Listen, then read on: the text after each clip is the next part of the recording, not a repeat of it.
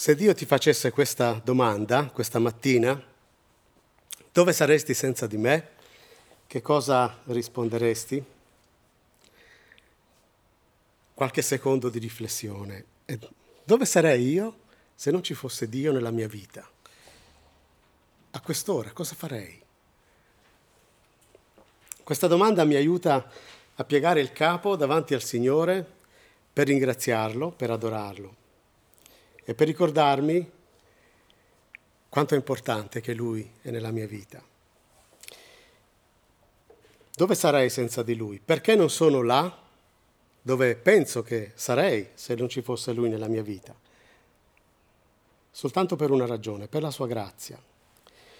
Molti anni fa visse un monaco che si trovava da diversi anni in convento e non aveva pace, era tormentato da una cattiva coscienza, non riusciva ad essere sereno nonostante il suo impegno per il Signore, la sua eh, coscienza molto sensibile. Il suo cuore era tormentato da una domanda e la sua domanda era come posso trovare un Dio misericordioso? Se non ci fosse un Dio misericordioso non saremmo qui. Però grazie a Dio Egli c'è, il Dio misericordioso è presente Fin dall'antico patto Dio rivela che i suoi pensieri, i suoi desideri non sono la morte e il castigo, ma la bontà e la vita dell'uomo.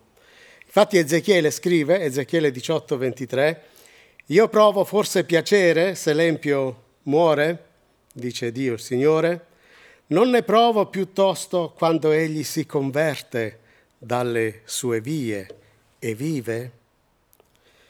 E leggendo la parola, quel monaco che conoscete tutti, si chiamava Lutero, scoprì la verità, che Dio desidera salvarci e donarci la vita eterna senza valutarci in base alle nostre opere, che abbiamo compiuto o meno, ma semplicemente per un atto di grazia.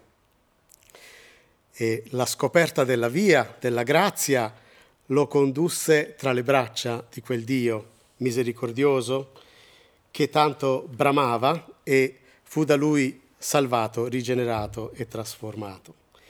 E infatti è per grazia che noi siamo stati scelti da Dio. Ricordate, Gesù disse ai discepoli, non siete voi che avete scelto me, ho scelto io voi. Eppure erano uomini imperfetti, perduti. Dio li, scelse per la sua grazia.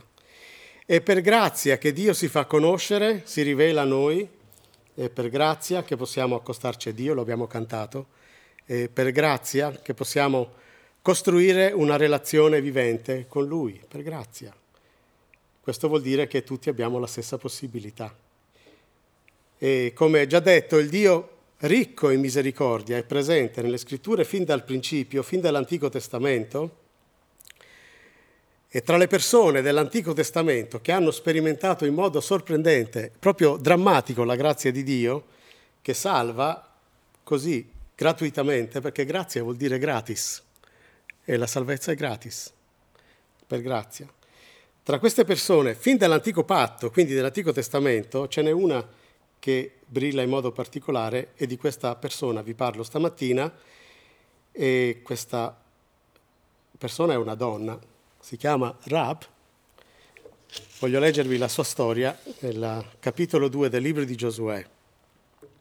Giosuè capitolo 2, dai versetti 1 a 21, per averla presente. Or Giosuè, figlio di Nun, mandò segretamente da Sittim due spie e disse loro andate, esaminate il paese e Gerico.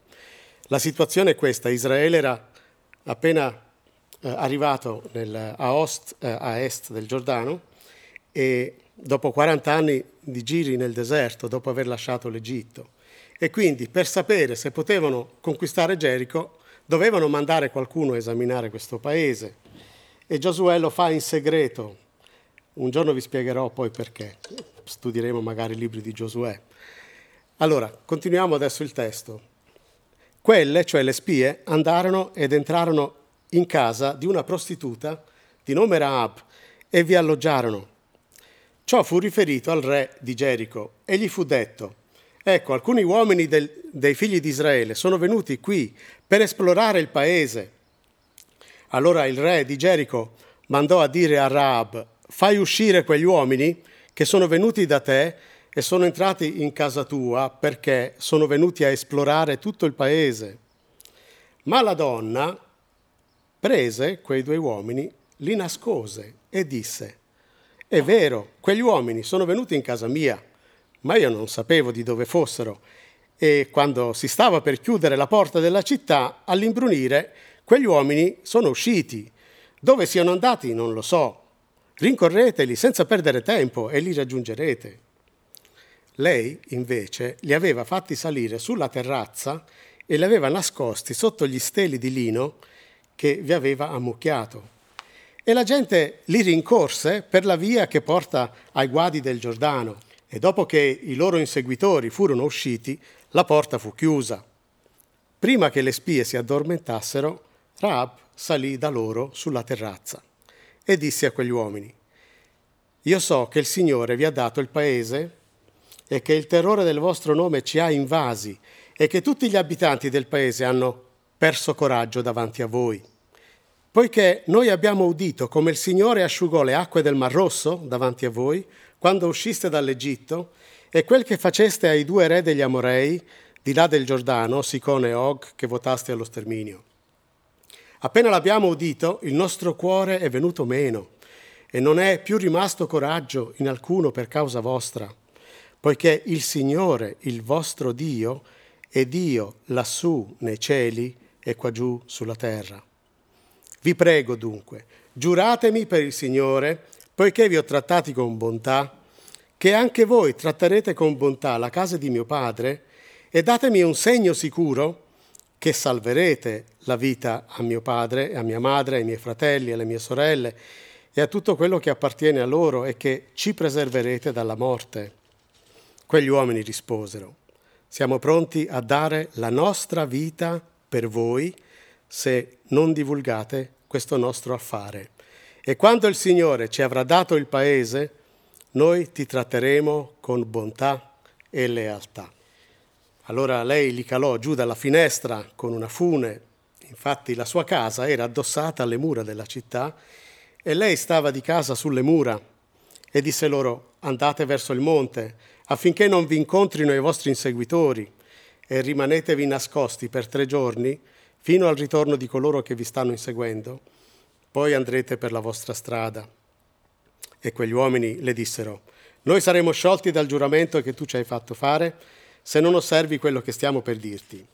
Quando entreremo nel paese, attaccherai alla finestra, per la quale ci fai scendere, questa cordicella di filo rosso. Radunerai presso di te, in casa tua, tuo padre, tua madre, i tuoi fratelli e tutta la tua famiglia di tuo padre.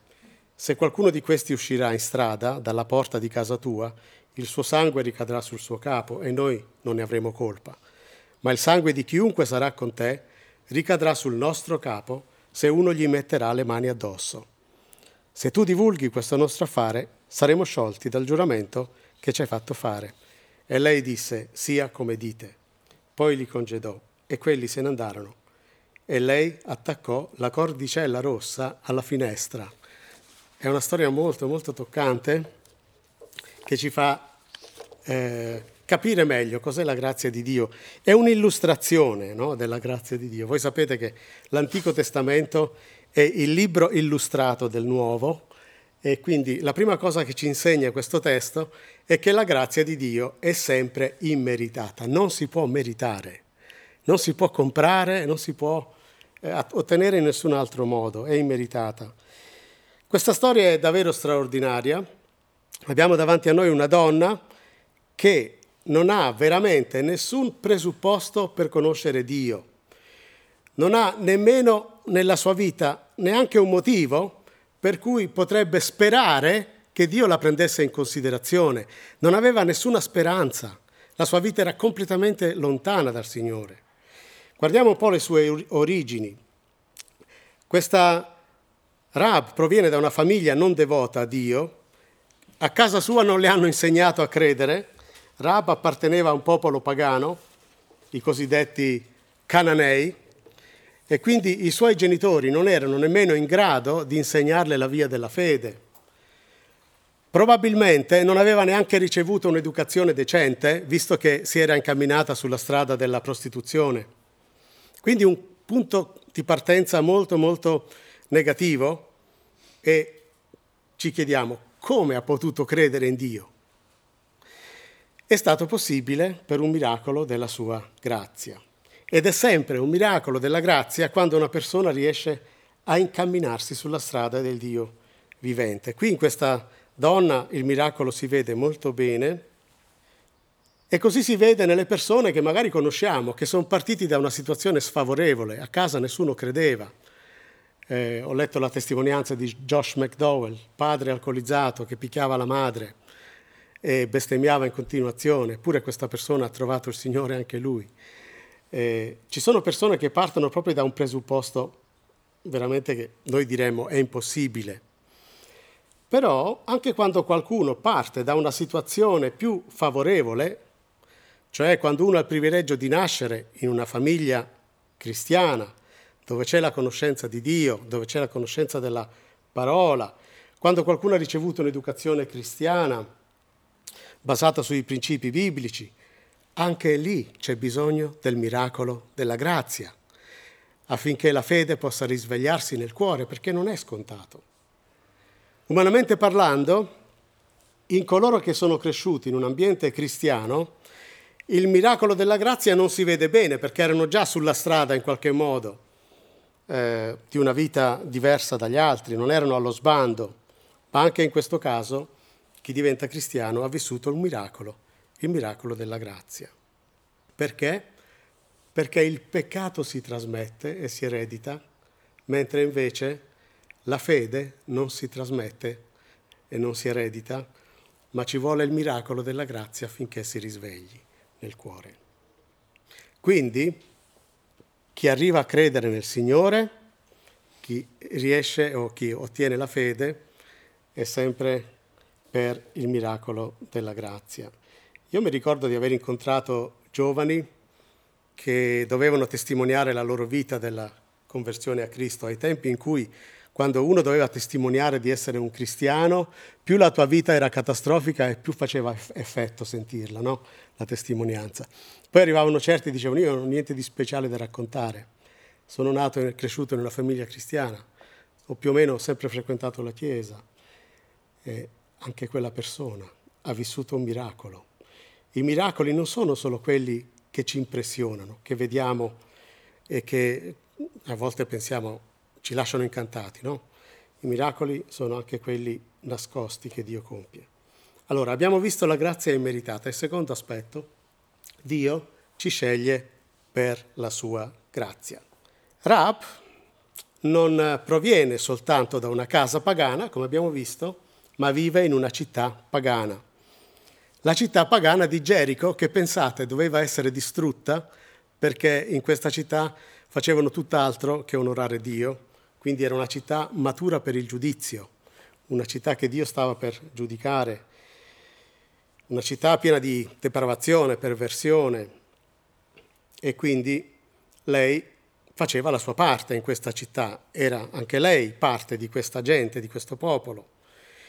Infatti era una donna immorale, era una prostituta e quindi non soltanto lei non era solo una vittima, diciamo, di questa città, ma anche lei divulgava uno stile di vita che meritava condanna. Poi vediamo dal suo carattere che è una donna molto abile a mentire e sa mentire senza difficoltà, sa simulare. Pensate, riesce a mentire così bene che le persone le credono quando mente. I migliori bugiardi sono quelli che quando ti raccontano una bugia tu pensi che sia vero. E così era Rab, mentiva in modo credibile. Quindi ci voleva, per riuscire in questa sua arte, tra virgolette, un certo esercizio e una coscienza veramente dura, perché altrimenti non ci si riesce. E ci sono persone che mentono e non si accorgono nemmeno quanto mentono. E mi ricordo che una volta una persona mi disse, quando io dico la verità le persone non mi credono, devo per forza dire una bugia. Non so se lo usasse come scusa, però lei diceva così. Poi era una città, era una donna che faceva parte di questa città pagana, quindi si identificava anche lei, con questa città e anche questa donna meritava il suo giudizio, la sua parte di giudizio. Quindi ci chiediamo quale poteva essere il suo futuro. Il suo futuro era quello di fare la fine di tutti quanti gli abitanti di Gerico. No? Di Gerico. È una donna che non merita in alcun modo di scampare il giudizio, è una donna che è assolutamente incapace di dimostrare qualcosa a Dio per salvare la sua anima e questo ci fa capire che la salvezza è veramente per grazia, perché proprio una donna come Raab, che possiamo dire forse moralmente è una delle peggiori di Gerico, lei salva la sua vita e questo è il miracolo della grazia. E Dio sceglie lei e come mai sceglie proprio lei? Perché non sceglie, non so io, la fruttivendola del paese o la madre di famiglia o non so, l'insegnante tra tutti quelli che ci sono nella città sceglie lei. Come mai? È un mistero, però umanamente sceglie lei. Perché succede questo? Tra tutte le case che ci sono nella città, chissà perché i due israeliti vanno in missione segreta a Gerico e vanno a finire proprio nella casa sua, in casa di questa prostituta. Perché sono finiti proprio lì? Perché Dio, nella sua sovranità, li ha guidati dalla donna giusta, da colei che egli voleva salvare. Vedete, la salvezza è incomprensibile tante volte, ma Dio aveva scelto questa donna e guida le spie proprio in casa sua, perché aveva scelto lei. Quindi la salvezza è una scelta per grazia. E Dio si serve di lei per realizzare i suoi piani, per rivelare la grazia sua. Sceglie una persona che non aveva proprio una buona reputazione per far vedere quanto è grande la sua grazia. La grazia è grazia quando interviene per salvare qualcuno che è colpevole di morte, altrimenti non è grazia, no? E questo vediamo anche nei Vangeli. Quando leggiamo come Dio agisce con le persone, per esempio come Gesù agiva, e con quali tipi di persone Gesù si trovava bene e quali si trovavano bene con lui, non erano quelli che si sentivano giusti, che si sentivano la elite del popolo, ma da Gesù andava gente smarrita, gente perduta, gente che aveva fallito nella vita. Coloro che avevano delle gravi colpe erano loro che sentivano il bisogno del Salvatore di Gesù. Ed è così che Dio agisce ancora oggi. Per far splendere la luce della sua grazia, Dio sceglie delle persone che non hanno nulla di cui vantarsi. 1 Corinzi 1, 25 a 30 dice, poiché la pazzia di Dio è più saggia degli uomini e la debolezza di Dio è più forte degli uomini. Infatti, fratelli, guardate la vostra vocazione. Non ci sono tra di voi molti sapienti, secondo la carne, né molti potenti, né molti nobili, ma Dio ha scelto le cose pazze del mondo per svergognare i sapienti. Dio ha scelto le cose deboli del mondo per svergognare le forti.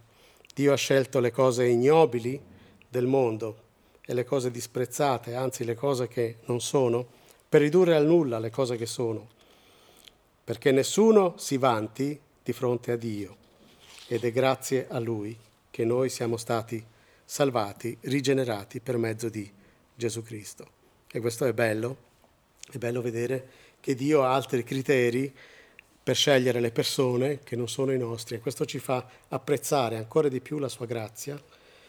Sapere che Dio ha scelto te, che effetto ti fa? Perché io sono sicuro che Dio ha scelto ognuno di noi che è qui. Che effetto ti fa saperlo? Come rispondi a questa scelta che Dio ha fatto cadere proprio su di te? Il terzo aspetto della grazia che vediamo e che la grazia di Dio produce in noi la fede. Raab credette nel Signore, quindi lei aveva fede. Forse vi chiedete, ma dove si vede questo? Lo vedremo insieme. Ma come ha fatto a credere? Non aveva la Bibbia, non sapeva niente e come qualcuno ha detto, Raab non sapeva nulla e ha creduto. Oggi molti sanno tutto e non credono a niente. Eppure questa donna ha creduto nel Signore. Vediamo come è nata la sua fede, piano piano. Innanzitutto ascoltando, aveva le orecchie molto aperte e ascoltava i discorsi delle, delle persone in strada, quando andava in piazza alla fontana del quartiere e poi era molto informata anche perché lei era in buone relazioni col re di Gerico. Si dice, infatti, gli storici, gli storici pensano che questa, fosse, questa, donna fosse una prostituta di un certo livello e che quindi frequentasse la casa reale anche. E per questo aveva ascoltato bene ciò che si diceva in giro e nella sua vita aveva cominciato a pensare in modo diverso. La sua dichiarazione di fede la troviamo qui nel capitolo 2, Giosuè 2, versetto 8 a 11. Questa è una vera dichiarazione di fede di Rab, molto bella. Dice così, Rab andò dalle spie sulla terrazza, prima che si addormentassero, e poi dice a loro, io so che il Signore vi ha dato il paese. Io so che il Signore vi ha dato il paese. Quindi crede in quello che Dio farà. Che il terrore del vostro nome ci ha invasi e che tutti gli abitanti del paese hanno perso coraggio davanti a voi. Poiché noi abbiamo udito come il Signore asciugò le acque del Mar Rosso davanti a voi quando usciste dall'Egitto, è quello che faceste ai due re degli Amorei, di là del Giordano, Sicone e Og, che votaste allo sterminio. Abbiamo visto che il vostro Dio è in grado di eseguire il suo giudizio, in altre parole, ed è in grado anche di salvare, perché voi vi ha salvati, vi ha fatto passare il Mar Rosso, e gli altri li ha giudicati, li ha sterminati. Questa è una dichiarazione di fede del modo in cui Dio opera.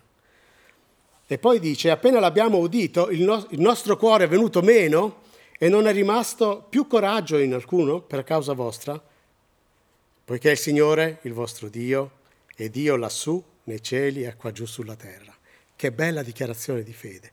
Una donna che dice io credo che il vero Dio è il vostro Dio, il Dio di Israele, colui che regna sia in cielo che sulla terra. Questa è una forte dichiarazione di fede. Quindi crede nel giudizio, del suo popolo, quindi anche nel suo, sa di essere giudicata. Crede però in Dio ed è sicuro che lui realizzerà tutto ciò che ha detto di fare. Questa è fede. E adesso fermiamoci un attimo perché c'è una cosa che è abbastanza, è quasi ironica. Spostiamo la telecamera nel campo, nell'accampamento degli israeliti che avevano viaggiato 40 anni nel deserto e andiamo a sentire cosa dicevano loro. Loro discutevano e si chiedevano ma ce la faremo a prendere Gerico? Gerico è quella città fortificata con delle mura molto solide.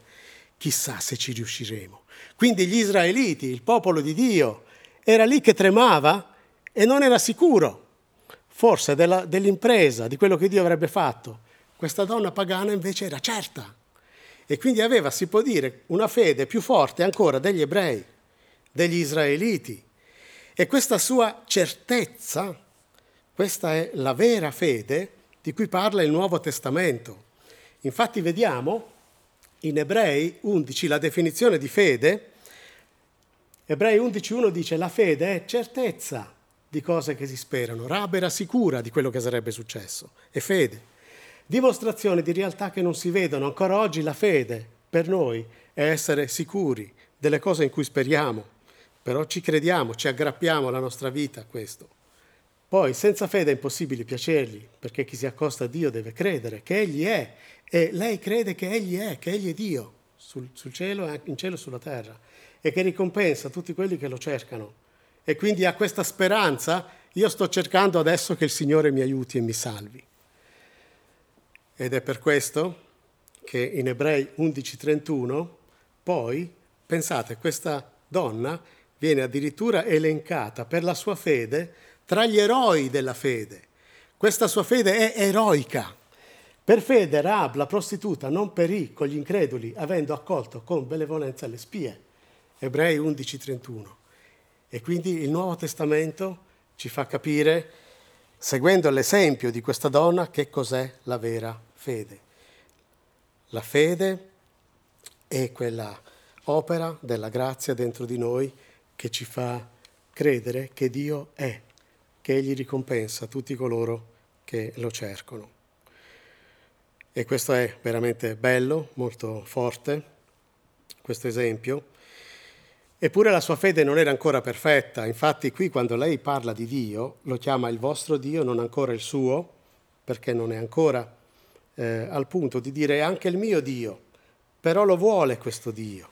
E quindi la sua fede è in progresso, ma la mia fede è anche in progresso e la tua fede è anche in progresso. La nostra fede non è ancora perfetta e quindi anche noi stiamo crescendo se nutriamo la nostra fede, perché la fede è qualcosa di dinamico che si sviluppa col tempo. Questa donna non era perfetta e si vede anche in un'altra cosa, cioè lei vive ancora come prima, quindi senza tanti scrupoli ricorre a questa bugia per salvare suoi eh, queste spie, questi israeliti, e in quel momento lei non ha fede che Dio può salvare questi due uomini anche in un altro modo, quindi deve dire una bugia perché non ha fede in questo caso. Cioè la sua fede è in progresso e spesso i cristiani deboli nella fede usano questi episodi come quello di Rab per giustificare il loro, il loro vizio di mentire. Dicono, vabbè, ma anche Rab ha mentito, no? Quindi posso anch'io mentire così e la bugia di Rab non viene giustificata, viene soltanto menzionata e riportata, ma non approvata.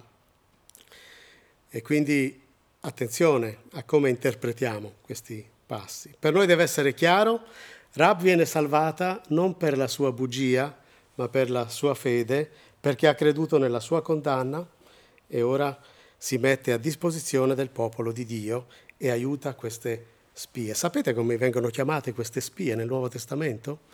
perché la storia di Rab viene ripresa un paio di volte nel Nuovo Testamento. Nel libro di Giacomo queste due spie vengono chiamati messaggeri e nel greco messaggero vuol dire angelo, angelos, quindi il Nuovo Testamento le chiama, chiama anche angeli.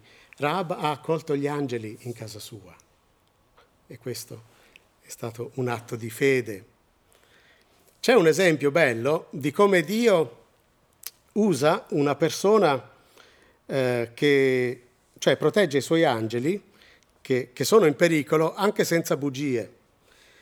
È la storia di Lot, quando Lot sta a casa sua e riceve la visita degli angeli che dicono che Sodoma sarà distrutta. Questi uomini di Sodoma che avevano visto questi, questi angeli e loro volevano abusare di loro, dice il testo, eh, cercano di fare loro del male e Dio che cosa fa? Dio fa diventare cieche queste persone e alla fine non vedono più dove sono e gli angeli riescono a salvarsi anche senza nessuno, nessun aiutino umano. Quindi la fede ci porta a credere che Dio fa davvero cose che non ci aspettiamo. Ora una domanda. Abbiamo visto che Raab ha creduto alle promesse di Dio, e la domanda per noi è, e tu, e io? Come siamo messi? Quando abbiamo una promessa di Dio, ci crediamo o non ci crediamo? La facciamo valere anche per noi oppure facciamo fatica? E se tu hai creduto nella promessa di Dio, ti senti per questo meritevole? Oppure sei riconoscente perché la fede che hai sai che ti è stata donata da Dio? Infatti Ebrei 12, sempre per restare nel contesto della lettera agli Ebrei, dice che Gesù Cristo è colui che crea la fede e la rende perfetta. Egli è l'autore della nostra fede, per cui nessuno può vantarsi. Sei riconoscente al Signore per la fede che Lui ha risvegliato nel tuo cuore?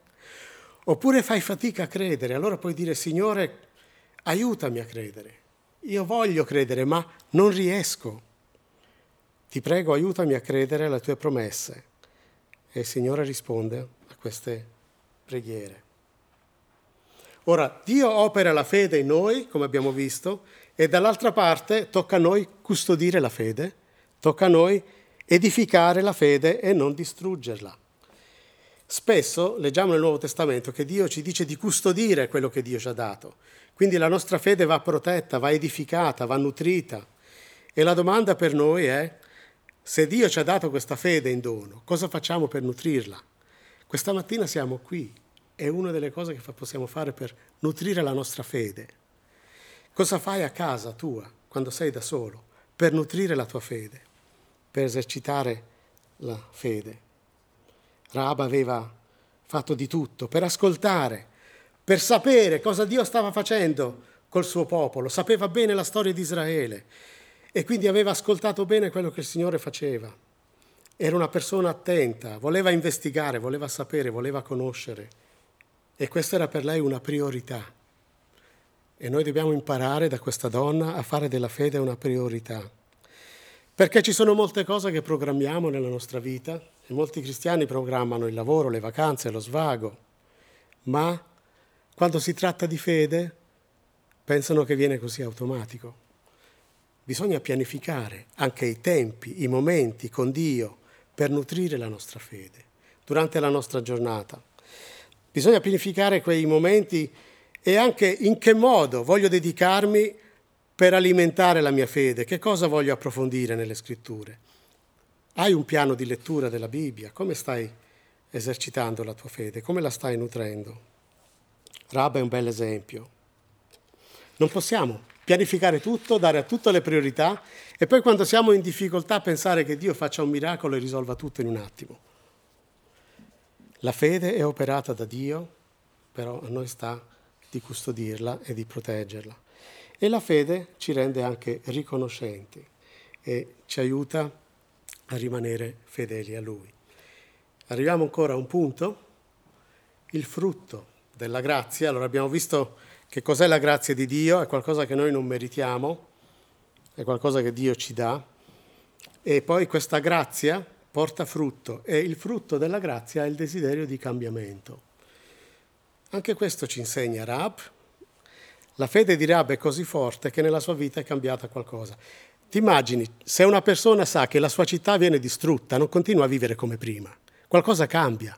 Se noi potessimo sapere con certezza quando il Signore tornerebbe, no, quando il Signore tornerà, non continueremo a vivere come viviamo oggi, forse cambieremo qualcosa nella nostra vita. E Rab aveva cambiato qualcosa perché credeva che Gerico sarebbe stata distrutta. E che cosa aveva cambiato? Aveva cambiato vita. E gli era rimasto il nome della prostituta, ma non esercitava più, probabilmente. Perché? Perché sul tetto della sua casa c'erano gli steli di lino e il lino veniva raccolto, poi veniva lavorato, si otteneva la stoffa, si facevano i vestiti. E se lei aveva potuto nascondere sotto gli steli di lino questi due angeli, vuol dire che lei ne aveva tanti, vuol dire che lei lavorava col lino ed è molto probabile che lei stava iniziando una nuova vita.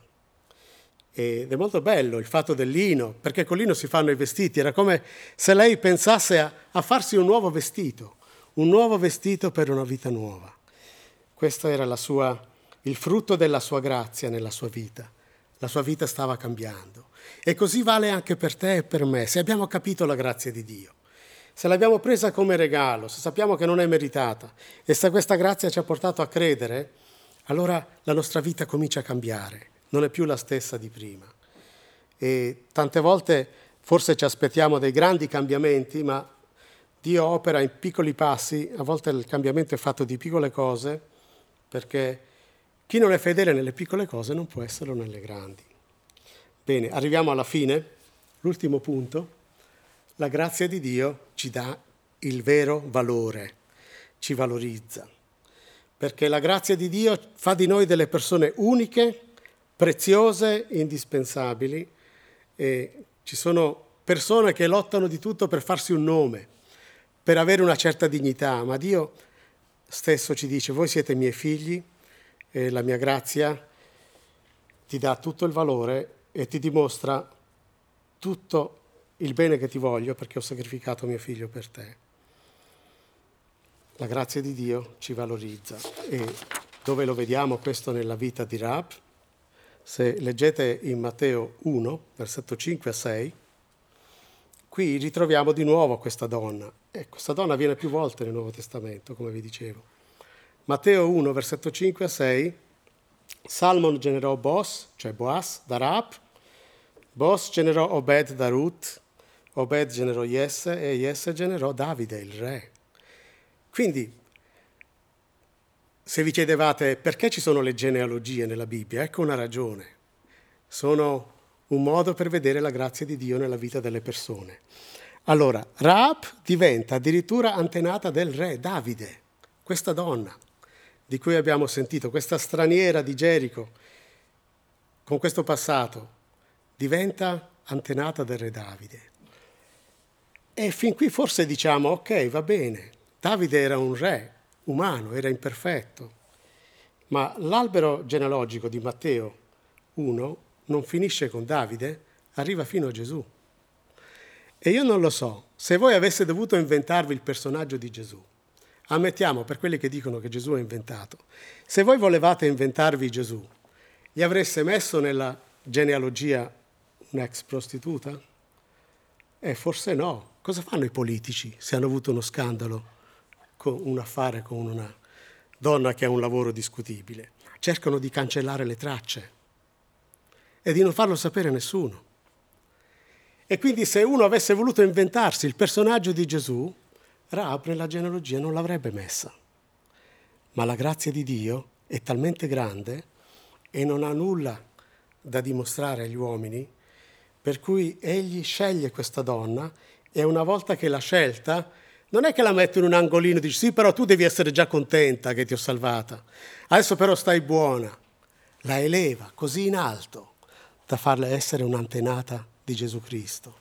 Ecco il valore che Dio dà a questa donna per mezzo della sua grazia. E sa, sapete, la grazia di Dio dà questo valore enorme a ognuno di noi. È la sua grazia che ci dà dignità, che ci dà valore e che ci dà questa certezza veramente di avere tutto nel Signore e di non aver bisogno di dimostrare nulla a nessuno e di non lottare con le nostre forze per dimostrare qualcosa, per dimostrare il nostro valore. Perché da quando l'uomo ha perso eh, la comunione con Dio a causa del peccato, la sua vita è una lotta per cercare il senso, per cercare il valore di se stesso. E Dio ce lo dà per grazia. Sei mio figlio, io ti salvo, ma non ti salvo appena appena e poi ti metto appunto in disparte, perché ci sono persone più importanti di te, no, tu sei prezioso agli occhi miei, come cantiamo anche nel canto. E quindi questa grazia ci fa capire il Vangelo di Dio. Che cos'è il Vangelo? Il Vangelo lo vediamo nella vita di Rab, nell'Antico Testamento. Il Vangelo è il gioioso messaggio di Dio che ci conduce alla salvezza. Abbiamo parlato con i ragazzi all'insegnamento biblico. E la vita di Rab ci dimostra un'illustrazione del Vangelo. Che cos'è il Vangelo per te, per me? È quel messaggio di Dio che ci conduce alla salvezza. Anche noi abbiamo una storia così. Anche noi abbiamo ascoltato quello che Dio ci ha detto. Guarda che se non ti penti sarai perduto e ci siamo pentiti dei nostri peccati, abbiamo creduto che Dio non è soltanto un Dio che giudica, ma anche che salva. Abbiamo creduto in quello che il Signore ha fatto per noi sulla croce e abbiamo accolto Gesù nella nostra vita. E quindi abbiamo sperimentato la grazia del Vangelo, la salvezza di Dio. Rimaniamo saldi in questo Vangelo perché il Vangelo va creduto, va compreso e va anche condiviso, condividiamolo anche con gli altri. Bene, riassumo brevemente, abbiamo visto la grazia di Dio che è immeritata, la grazia di Dio ci sceglie, la grazia di Dio opera la fede in noi e poi eh, la grazia e la fede producono in noi il frutto del cambiamento e infine la grazia ci dà quel valore che noi veramente che spetta veramente a noi come figli di Dio e ci rende preziosi per lui. Che il Signore ci possa a pagare di questo messaggio della sua grazia, del suo amore, del suo Vangelo nel quale abbiamo creduto. Amen.